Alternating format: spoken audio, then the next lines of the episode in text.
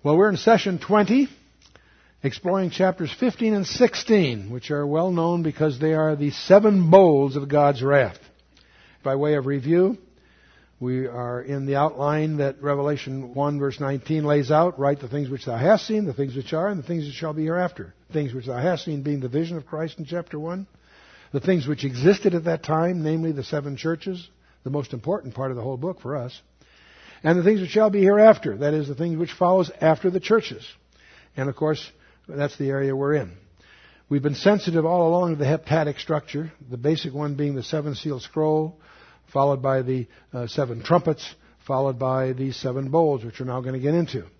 Each one having a little parenthesis between the sixth and seventh. And in the case of the bowls, we'd miss it. It's only one verse long. But you'll see it's just a little change of subject, a catching the breath, if you will, as we go.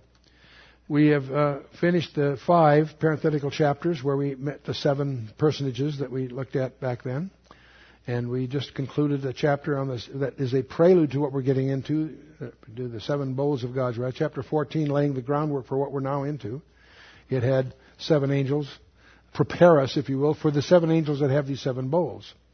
We talked about the doctrine of endless punishment, a very difficult area that universalism, which is the general assumption by even many pastors, strangely, blots out the attribute of God's retributive justice. And it transmutes sin into just misfortune, turns all suffering into chastisement, and relegates the sacrifice of Christ to simply moral influence. The church has become a social institution rather than a declaration of the true gospel of Christ. And it makes uh, the sacrifice of Christ a debt, so to speak, due man, rather than an unmerited a boon from God. And so uh, throughout the Bible, we see, of course, God's love and grace freely available to all who will accept it. The entire Bible is a record of the extremes He's gone to. Too often, the people's responses are they don't want to love God and they want to run things their own way. So God has three alternatives. He can indulge it and allow it to go on forever, which means the cruelty, the sin, the pain, the suffering will continue on and on. Or he can, the other alternative is he can force man to love him, to be an automata, which is a contradiction in terms. You, you can't force love. Or the only alternative left to him then is to withdraw himself, and we can't imagine what that means. He's essential for our existence. So that leads to the concept of the two deaths. The physical death being a separation of the soul and the body. Most of us are sensitive to that. The second death, it's discussed in Jude chapter 1 verse 12, but also in Revelation 2, and it's going to come up again in chapters 20 and 21, is the spiritual death is a separation of the soul from the spirit of God Himself. Two deaths. And we can't imagine what that second one really is like. All these other things are really ways of trying to get that across to us. Solomon, it's we ourselves who choose whether God will judge us. It's we ourselves who will decide to either accept or reject His grace, love, and forgiveness. And it's we ourselves who choose everlasting life or everlasting death. Okay, so we're now in the seven bowls in chapters 15 and 16. Chapter 15, verse 1. I saw another sign in heaven, great and marvelous, seven angels having seven last plagues, for in them is filled up the wrath of God. The word filled up is just a way of saying it's, it's another way of saying it's finished. And I saw as it were a, a sea of glass. Remember we saw that sea of glass earlier, uh, where the saints were standing the 24 elders were standing on it. I always, I'm always fascinated with that idiom of the, the sea of glass is sort of uh, modeled in the tabernacle and the temple with the laver, the brass laver, in which the priest washed in it. And that links with Ephesians 4 where it says we are washed, now we're clean through water, washing of the water by the word, where the word of God is, is made idiomatically, uh, the, the, washing. Well, that word of God is what they're standing on in, in, in, in the, in heaven. And I, I think the Holy Spirit's dealing deliberately in puns there. But the same sea of glass now is no longer something they're simply standing on, we see the sea of glass mingled with fire. Fire always suggests judgment. And them that had gotten the victory over the beast, and over his image, and over his mark, and over the number of his name, stand on the sea of glass, having harps of God. There again, standing on the word of God, if you will, having the harps of God. And they sing the song of Moses, the servant of God, and the song of the Lamb, saying, Great and marvelous are thy works, Lord God Almighty. Just and true are thy ways, thou King of saints, or King of ages in some translations, and so forth. The Song of Moses, you can put that appellation on uh, a number of passages. We see that in Exodus 15. We see that in Deuteronomy 32. It was sung before the giving of the law in Exodus 19. We, saw, we heard about the song of the Lamb back in uh, Revelation chapter 5. So obviously the redeemed are singing, and, and here they're singing the song of Moses and the song of the Lamb again. It's interesting to notice there's never any word about the achievements of the martyrs. You know, we tend to look at religious history and think of the great saints that willingly died, uh, burned at the stake for you know, people accomplish things for God. It's interesting, not that they're not rewarded. The, Lord, the Scripture makes that clear, but the real victory here, the achievement here, is really the achievement of Jesus Christ, the achievement of God, and that's what's being celebrated in the Book of Revelation from cover to cover. It's not the achievements of his of his saints. No, they're all his achievements that were achieved through his saints. Anything we do is wasted. What we do in response to him is what counts. It's also embedded in the text in that sense because all the praise and all the glory and all the, the appellation is of the Lamb. We should never forget that. The real question here is who is being unveiled in this book? It's not the Antichrist. You know, we always get interested in prophecy. We study about the Antichrist. You know, where is? No, it's not the Antichrist. The verse that's being unveiled here is in the first sentence. This is the unveiling of whom? Jesus Christ. Which God gave to whom? Him, Jesus Christ. And uh, remember that first sentence of the book. Anyway, moving on, verse 4. Who shall not fear thee, O Lord, and glorify thy name? For thou only art holy. For all nations shall come and worship before thee, for thy judgments are made manifest.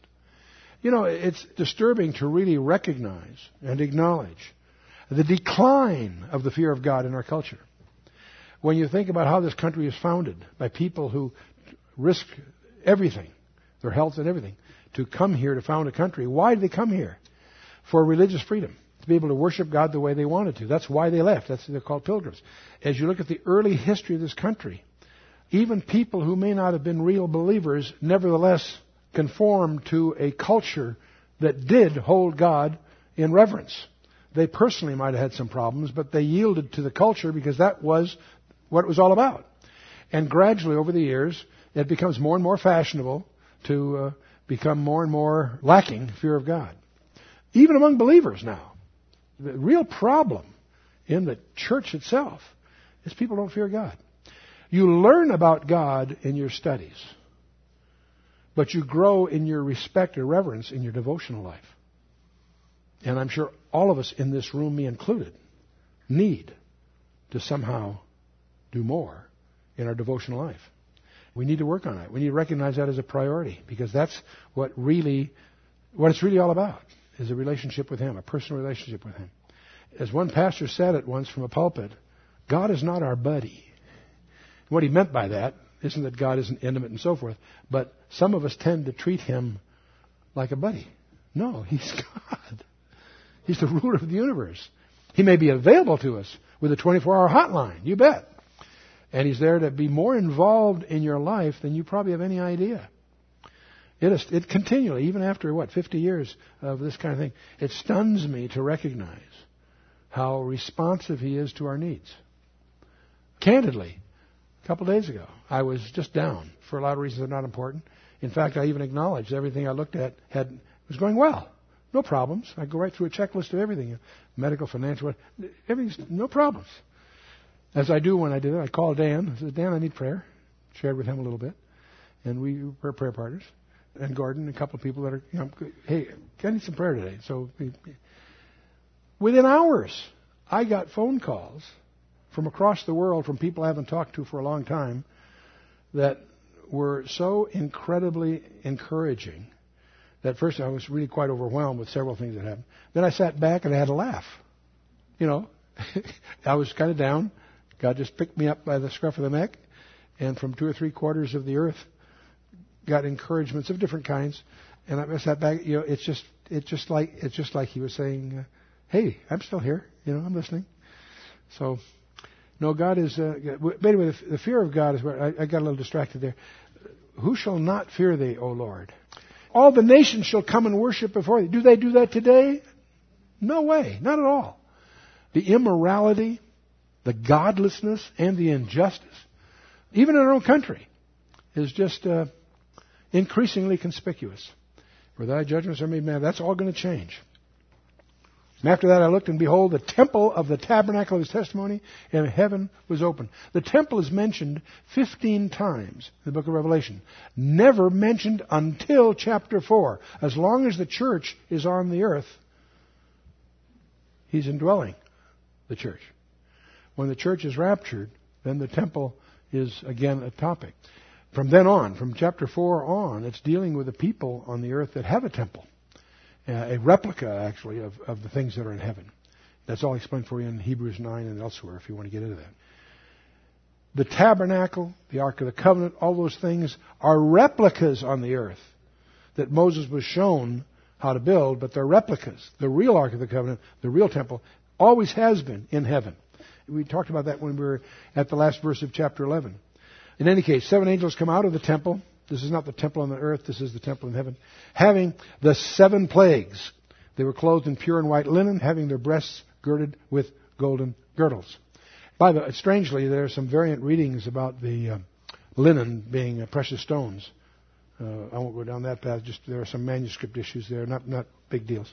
Anyway, having their breasts girded with golden girdles, and one of the four living creatures gave unto the seven angels seven golden bowls full of the wrath of God. Wow. I can't even imagine that. Who liveth forever and ever. So this is the preamble. From here on, it gets rough. And by the way, the word bowls, a quick comment, I'll, I'll stay with the word bowls. Uh, some of the translations have vials. What they, re- what I think you should envision here, if you've ever seen some of the more orthodox, a censer. They typically have a, it's like a shallow plate with they use with incense and stuff in in it's a, in religious things. It's it's more like a censer. Uh, a, a, shallow bowl is typically the way it's uh, the, the, the the words are used the same way. What these bowls are like, who knows? I can't visualize a bowl holding the wrath of God. But anyway, and the temple was filled with the smoke from the glory of God and from His power. And no man was able to enter into the temple till the seven plagues of the seven angels were fulfilled. This is reminiscent of the time when there was so much smoke or cloud in Solomon's temple. The priest couldn't minister. It was a darkness you could feel, so to speak. We notice here that Aaron, on the Day of Atonement, was supposed to carry a censer or a bowl of coals from the altar so that he wouldn't die. Here, even the redeemed are denied access. God suffers alone for the horror of sin. Now, something else to make very clear here these uh, seven angels with these seven bowls make it clear that these judgments we're going to see proceed from God, not from Satan's enmity, not from man's mistakes. This is the wrath of God. That would make a great bumper sticker. Beware the wrath of the Lamb. I made that remark before, and someone actually sent me some. I haven't put them on the car yet, but in fact, the one that guy sent me said, "Beware the wrath of the Lamb," and had a lion's face on it. I kind of like that. That was kind of good. Remember, we had seven churches that represented all churches. Seven means complete. So um, these uh, these seven angels and seven bowls are obviously idiomatically speaking of the completeness of God's wrath here. And there may even be some parallelism in what's going to transpire. It isn't necessarily chronologically sequential. So we're now in chapter 16. This is the big one. Bowls on the kingdom of the beast. Each one of these judgments fall upon the kingdom of the, uh, the beast. And heard a great voice out of the temple saying to the seven angels, Go your ways and pour out the vials or bowls of the wrath of God upon the earth. And the first went and poured out his vial upon the earth, and there fell a noisome and grievous sore upon men which had the mark of the beast, and upon them which worshipped his image. This is very analogous to the sixth plague in the Egypt issue back in Exodus 9. In fact, one of the things you can do if you're so inclined is make a study, take the seven plagues, take the nine plagues in Egypt, well, ten with the death of the firstborn, and you'll notice several of them link up rather interestingly. Now, these sores um, are usually an outward sign of an inward problem, medically, and it's also uh, certainly here. It's interesting that God's injunctions in the Torah anticipate all of these. Here, they're getting his wrath for those that worshiped his image. When you first jump into the Bible, you see God again and again and again warn them not to worship false images. And uh, so this is the big climax of all that. You've even seen not only images but devil worship even in the house of God. And you can go back and look at some of those cases.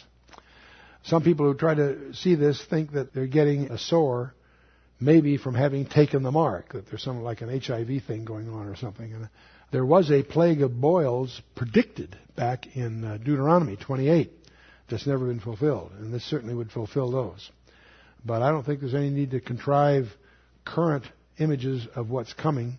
I think these things are are very special and not explainable away in terms of typical physiological practice. The second angel poured out his vial upon the sea, and it became as the blood of a dead man, and every living soul died that was in the sea. So is this blood? Is it literal blood? Is it red tide? There's all kinds of debates among scholars, uh, conjectures. I wouldn't get any conjectures. Uh, I think that uh, all sea life in the region dies. It's that simple. It's it's funny we. Uh, we, we, we can relate to this, I guess, because of the oil spills that we read about and some of the other ecological tragedies occurred with relatively minor cases. Here we've got a major thing happening. I think all these conjectures you run into with some, some of the commentators miss the point. This is not a result of poor ecological planning. This is not a result of man's mistakes. This isn't a result of Satan messing around. This is God pouring out his wrath. And it's that simple. The third angel poured out his vial upon the rivers and the fountains of waters, and they became blood.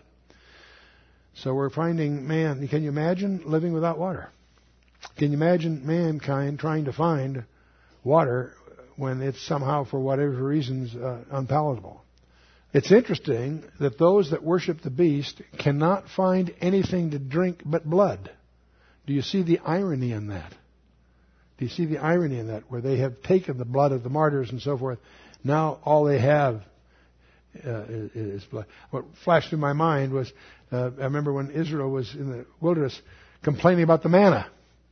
They wanted some quail, so God gave them quail. So much quail they they were sorry they asked. I heard the angel of the waters say, Thou art righteous, O Lord, which art, and wast, and shalt be, because thou hast judged this.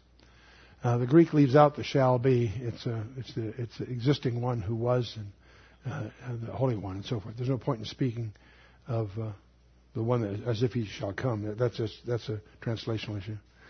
Anyway, for they have shed the blood of the saints and the prophets, and thou hast given them blood to drink, for they are worthy. They're deserving. And uh, the irony there is you know, very explicit. And I heard another out of the altar say, Even so, Lord God Almighty, true and righteous are thy judgments. It's interesting to see hammered away again and again and again that the Lamb is worthy, that God is justified. There's never even a hint that the uh, punishment doesn't fit the crime. All the way through here.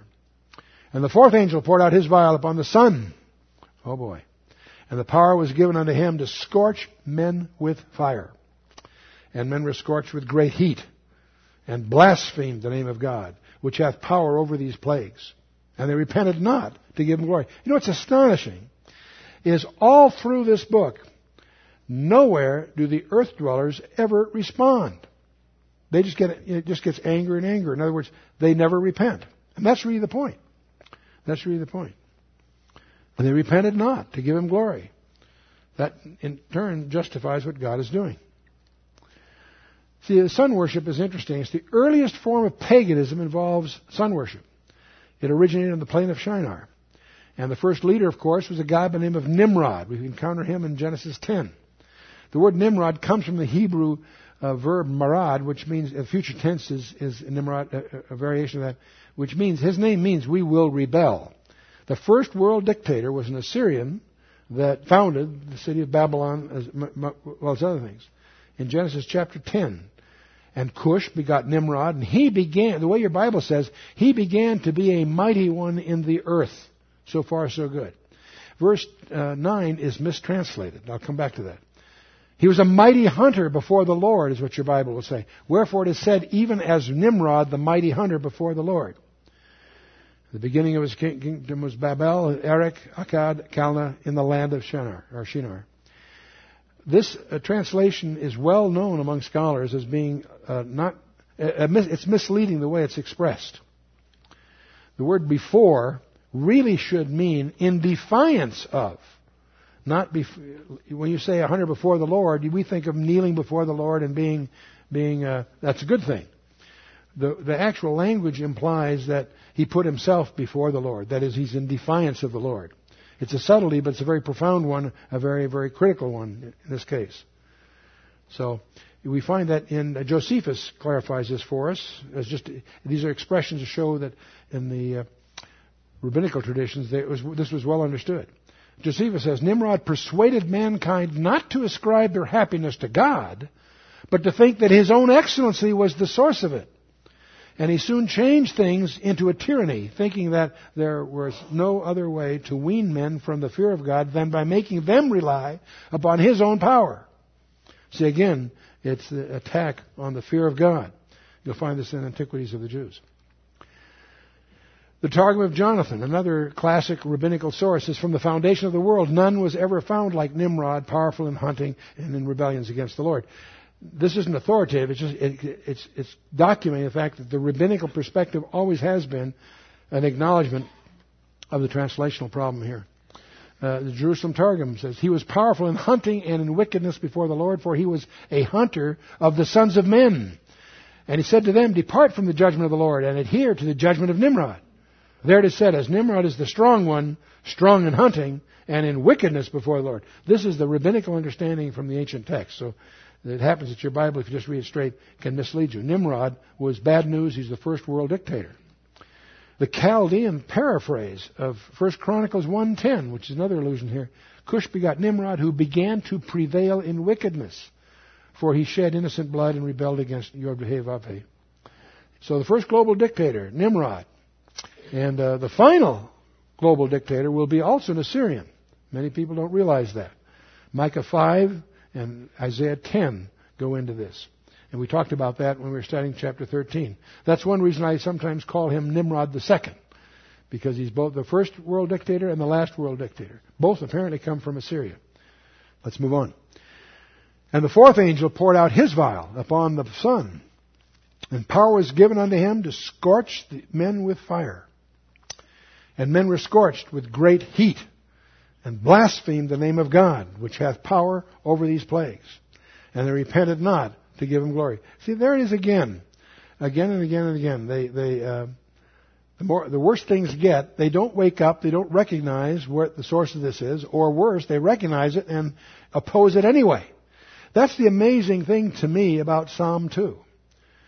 The kings of the earth take counsel and arms against the Lord and against his anointed. I can imagine the world rejecting God. I can understand the world not believing in God. I can understand those things. I can't imagine the world taking up arms against God. That's what, of course, Armageddon's all about. Men are upset, but they don't repent. Einstein made an interesting remark. He said it's easier to denature plutonium than to denature the evil spirit of man. Pretty interesting insight for a physicist. And the fifth angel poured out his vial upon the seat of the beast. That's actually the throne. See, this is this is where it's uh, this is where this is all being directed. All of God's wrath is being directed at the kingdom of the beast. The fifth angel poured out his vial upon the beast, and his kingdom was full of darkness, and they gnawed their tongues for pain. You know, it's interesting. Back in Revelation 13, we had the remark made, Who is able to make war with the beast? Remember? Remember that line? Well, this is the answer. You know who is able to make war with the beast? God. And boy, he is. This darkness is probably analogous to the ninth plague back there in Exodus 10. You may recall one of the, the ten plagues that, that uh, was sequenced back there against Egypt was a darkness that could be felt. What on earth's going on? We're not sure. There's lots of allusions to it throughout the scripture, here and there. Uh, there are unexplained examples of darkness in the history books. In New England, central Wisconsin, Memphis, Tennessee, and Louisville, Kentucky, there have been reports in 1780, 1886, in the, in the turn of the century, 1904, 1911, unexplained darkness that they apparently couldn't account for.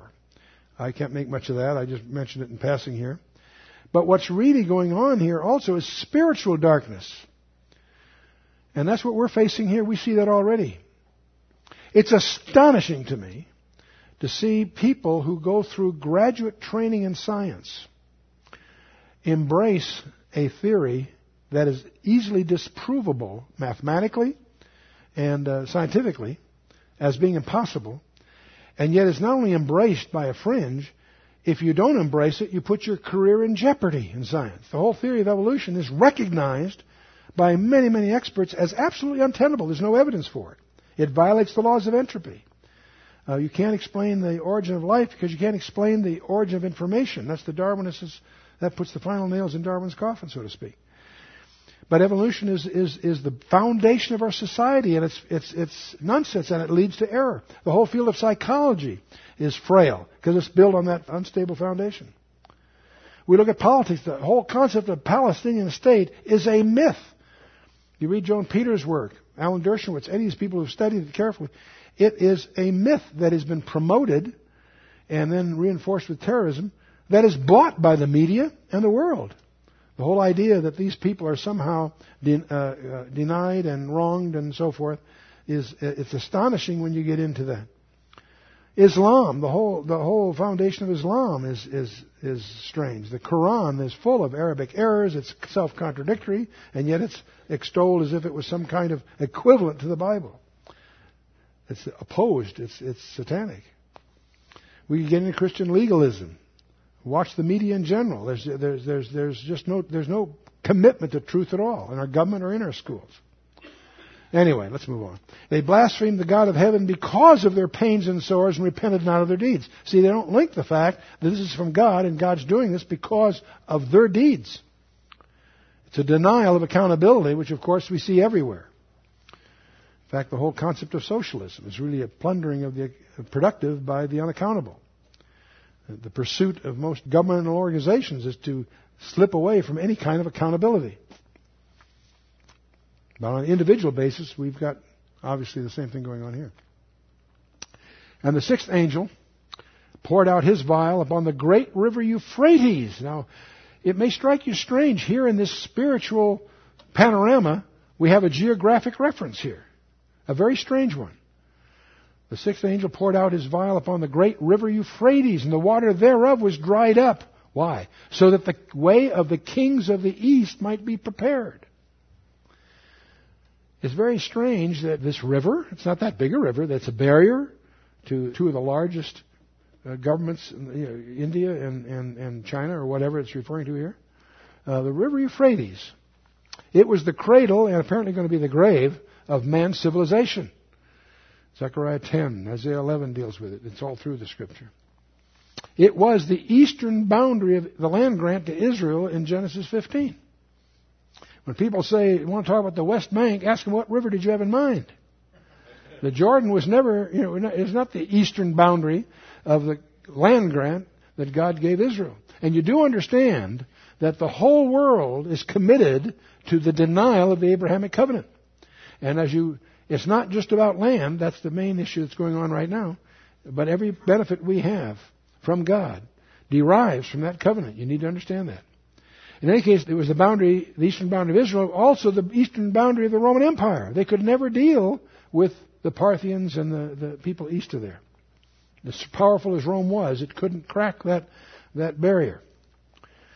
Rudyard Kipling said it in his ballad of East and West. Oh, east is east and west is west, and never the twain shall meet, till earth and sky stand presently at God's great judgment seat. See, even Kipling here obviously is biblically literate. Now, what happens when the, the river dries up? I saw three unclean spirits like frogs come out of the mouth of the dragon and out of the mouth of the beast and out of the mouth of the false prophet. So these are demon spirits of some kind.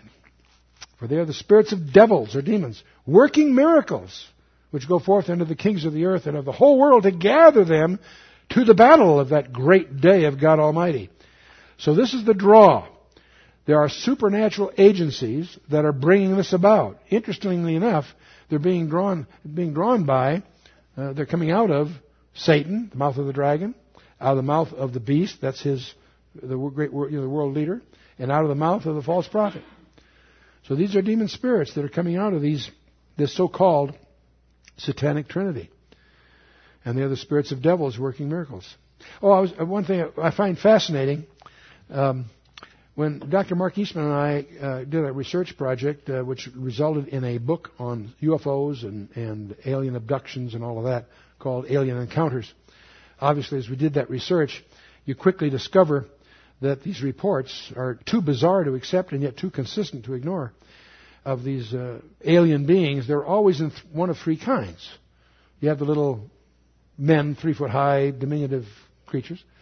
You have the Pleiadians, as they sometimes call them, are typically six foot high, blonde hair, blue eyed, that look like people. And then you've got the third group, which are the power ones apparently, that are called the reptilians. The, the, the, grotesque descriptions that you think came out of a grade B science fiction movie or something. But you always find that there's a well established structure in the literature, at least, of these three different kinds. But the, the fact that uh, some of the most extreme episodes are associated with these so-called reptilians fascinated me because they look like they're, they're grotesque kinds of frogs, and I couldn't uh, couldn't resist the, the, the linkage between the the frogs in the scripture here, the unclean spirits like frogs. Because in both cases you're talking about demons. Clearly, what's going on in the UFO area is demonic, and that's a whole other area. But these are obviously demonic. They are the spirits of devils working miracles. See, we're not ready to, we, we, we can't imagine these evil things doing miracles. Why? Because the restrainer is restraining them. But these spirits of devils are going to go forth to the kings of the earth and the whole world to do what? To gather them together to a geographic battle that we're going to deal with here in a couple verses. So now we, we've, so now we have a strange little episode here. Behold, I come as a thief. You, do you notice a change of subject? we have this dark stuff going on. It's going to continue, but there's this little verse tucked in here as sort of a catch your breath kind of thing, sort of a pause, change of subject. Behold, who comes as a thief? Jesus comes as a thief. Now, that's not addressed to us. Remember, Paul wrote to 1 Thessalonians 5, verse 4, You are not in darkness that that day should overtake you as a thief. It's, he comes as a thief to those who are in darkness Read 1 Thessalonians 5, that whole chapter.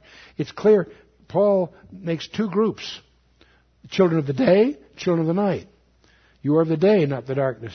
You're not in the darkness, that that day should overtake you as a thief, and so on. But these people are in the darkness, and to them he comes as a thief, as a surprise. Blessed is he that watcheth and keepeth his garments, lest he walk naked and they see his shame. Now, the word garments here, really, the term really comes from the old English term for like a habit. Uh, it really, it's, it's a manner of living. But here it's used in the sense of like idiom, uh, uh, idiomatic of his clothing. Verse 16, and he gathered them to picking up the thought from the verse before the last. Before the parenthesis, if you will. He gathered them together into a place called in the Hebrew tongue Armageddon. Har Megiddo is another way. Har being a tell or a mount, and Megiddo is a location you can visit. We visit it every time we go to Israel. Megiddo. It's about 60 miles north of Jerusalem. This is where Jabin and 900 chariots were overwhelmed. This is where Gideon's 300 defeated the Midianites, the Amalekites, and the children of the east. This is where Samson triumphed over the Philistines. All this occurs there uh, uh, below Megiddo. Barak and Deborah defeated uh, Sisera, uh, and Saul was slain by the Philistines, as Azariah was slain by arrows of Jehu. Pharaoh Necho slew King Josiah. All this occurred. Uh, it's, a, it's a bloody place. The Saracens, the Christian Crusaders, the Egyptians, the Persians, the Druids, the Turks all had battles there. Napoleon, on his return from Egypt to Syria, is there at Megiddo. In fact, he, he, when he first saw it, he said, What a perfect place for a war. Obviously, biblically literate, he recognized the significance of what he was saying. Then we get to the seventh angel. The seventh angel poured out his vial into the air and there came a great voice out of the temple of heaven from the throne saying, It is done. It is done. Where is the last climactic bowl poured out on? Well, it says on the air. Well, what's the significance of that? Who is the prince of the power of the air? That's the title of Satan. So this, in effect, is being, all these things are really aimed at his throne, at his, his, his, his domain, his kingdom. And, uh, but it finalizes here, it is done. This is uh, the last reference to the term of temple in heaven, too, by the way. And there were voices and thunders and lightnings, and there was a great earthquake. That phrase repeats itself throughout Revelation. You can diagram the book as to where it occurs, but it's always a, a big catch thing here. Such as was not since men were upon the earth, so mighty an earthquake and so great. And there's a whole list of references that'll be in the notes on earthquakes. And the great city was divided into three parts, and the cities of the nations fell. And the great Babylon came in remembrance before, uh, before God to give unto her the cup of the wine of the fierceness of his wrath. Whew. And every island fled away, and the mountains were not found. We're going to, of course, obviously take up the Babylon. And there'll be two chapters on that in one of our subsequent sessions because there's a lot to be said about that. And there's also an opportunity for us to establish a what we might call a litmus test in chemistry, we use that term, it comes from chemistry. Litmus is an indicator to tell you whether the thing is acid or alkaline, whether the pH is below or above 6. But the term has become an idiom in our language. A litmus test, something clearly it's, it's black or white. It tells you are you this or that, you see. Well, there's a chance here for us to conduct a litmus test having to do with Babylon, and we'll deal with that when we get to chapter 17 and 18. Because what is what the Bible says is going to happen will be very dramatic, and yet there's absolutely no evidence of it yet. And that's one of those wonderful uh, weather vanes to put up. Example of that, give you an, a clear uh, understanding where I'm getting at. There was a, in the 40s, it was very popular to. Um, oh, also in those days, most Bible scholars were divided. Uh, the majority didn't take Israel's return as a nation as something that ever happened in history. It was a, a myth, or a, they tried to deal with it symbolically or something. There was a small minority of conservatives who always took it literally, but fine. But when, when, when Hitler rose to power, it was very popular in those days among Bible buffs to view Adolf Hitler as the Antichrist, the way he was oppressing the Jews and so forth. And there were a few guys, uh, H.A. Ironside, M.R. DeHaan, there's a couple, that said he couldn't be. They were very surprising. They said he, Hitler could not be the Antichrist because Israel was not in the land. And they were regarded as fringe you know, extremists or something. Well, on May 14th of 1948, I remember this so vividly because it was early in my, my own uh, uh, uh, biblical understandings. I can remember when Israel became a nation, that was a major milestone, not just for Israel, of course, for obvious reasons, but it was also a major, should have been even more, a major milestone in the debate because Israel was in the land. At that point, you would think that most people would go back to the books and rethink where their position was if they weren't taking the Bible literally. And some did, of course, but the debate still continues. Uh, I regard that, you know, that was sort of like a litmus test. Well, we got another one coming, and that's, we'll, we'll deal with that when we get to Babylon. Because there's, I think, some very interesting surprises beginning. Every island fled away and the mountains were not found. Wow. The world's changing. And there fell upon men a great hail out of heaven, every stone about the weight of a talent. Now, what is a talent? About 135 pounds by some reckoning. The Babylonian talent was a little heavier. Uh, at Beth Horon, we had these kinds of talents falling. You may recall that was in Joshua chapter 10. Uh, Josephus talks about Roman catapults during the siege of Jerusalem, throwing uh, uh, uh stones the weight of a talent. But uh, while there's different debates as to exactly how heavy they are, they go all the way from 60 to 120 135 pounds. So they're, they're, these are big stones. Notice this though. There fell upon men a great hail out of heaven, every stone about the weight of a talent. And men blasphemed God because of the plague of the hail, for the plague thereof was exceedingly great. Can you imagine hail with hundred pound stones? I mean, let me ask you a question. If you see, you, you know your Old Testament, what was the penalty for blasphemy? Stoning. What is being punished here? Blasphemy. It's interesting that the official form of capital punishment in Israel was stoning. It's even more interesting to realize that in the Hebrew prophets, Isaiah and others, is that they predicted that the Messiah would be executed by crucifixion. It wasn't even invented when those people were writing. It was invented some 700 years later by the Persians and then widely adopted by the Romans. the whole idea that Christ was crucified was predicted is especially astonishing when you realize that in the writing, the culture from which those writings came, the form of execution was typically stoning. Not 100 pound stones, but still stoning. Men are trying to reduce the population of the earth. You find all kinds of people that are concerned about that. It seems more appropriate that we should be trying to reduce the population of hell. And that's really what this is all about. But see, the point of all of this, I think, as we look at all of this, judgment cannot produce repentance.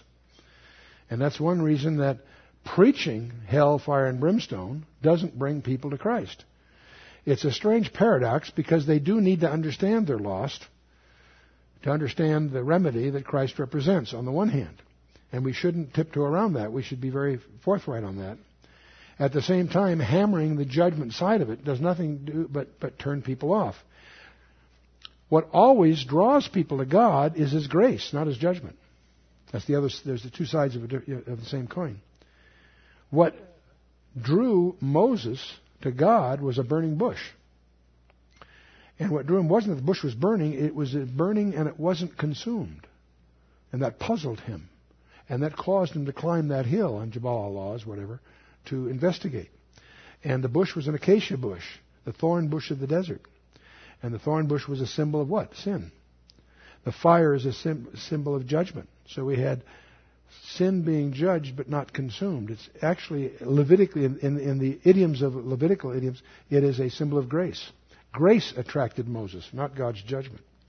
And judgment was never intended to produce repentance. God changes hearts through His grace and His mercy. And understand grace and mercy are opposites. Mercy is not getting what you do deserve. And grace is getting what you don't deserve.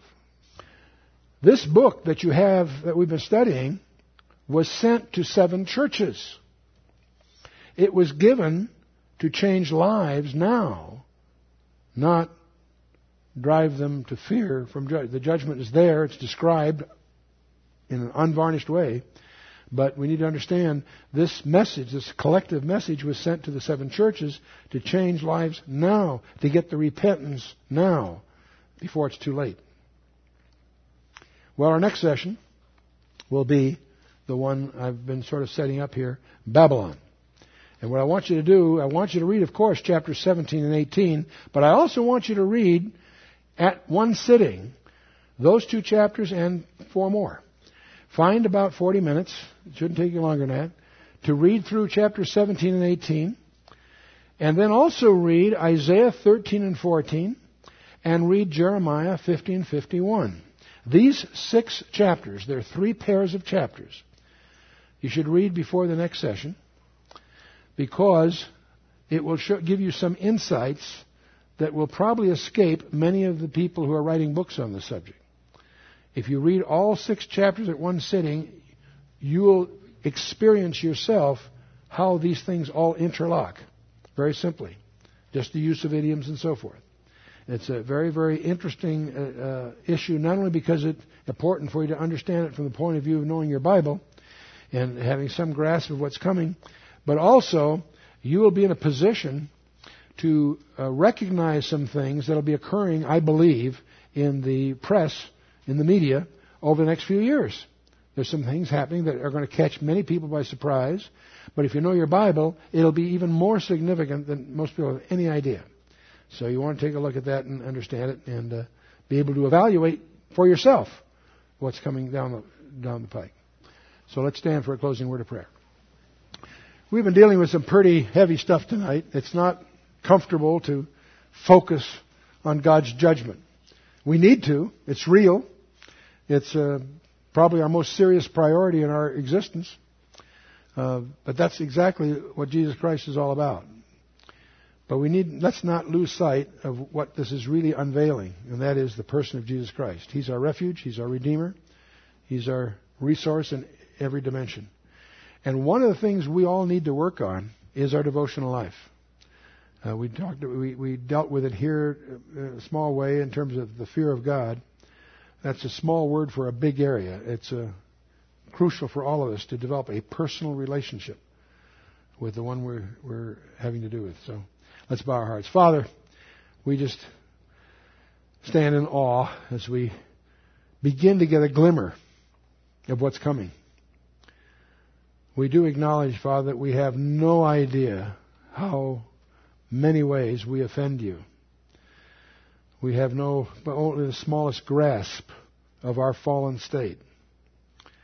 And yet, Father, we just, as we begin to understand the extremes that you have gone to on our behalf, we're breathless. We just thank you, Father, for what you've done. We thank you, too, Father, for the Holy Spirit that has brought us to this point in time, because we know there's no accidents in your kingdom, that we're all here right now hearing these things by your divine appointment. And Father, we would just pray that the lessons not be wasted. We do pray, Father, that you would draw us ever closer into a communion with you and with your Son, Jesus Christ. We just seek Him, Father.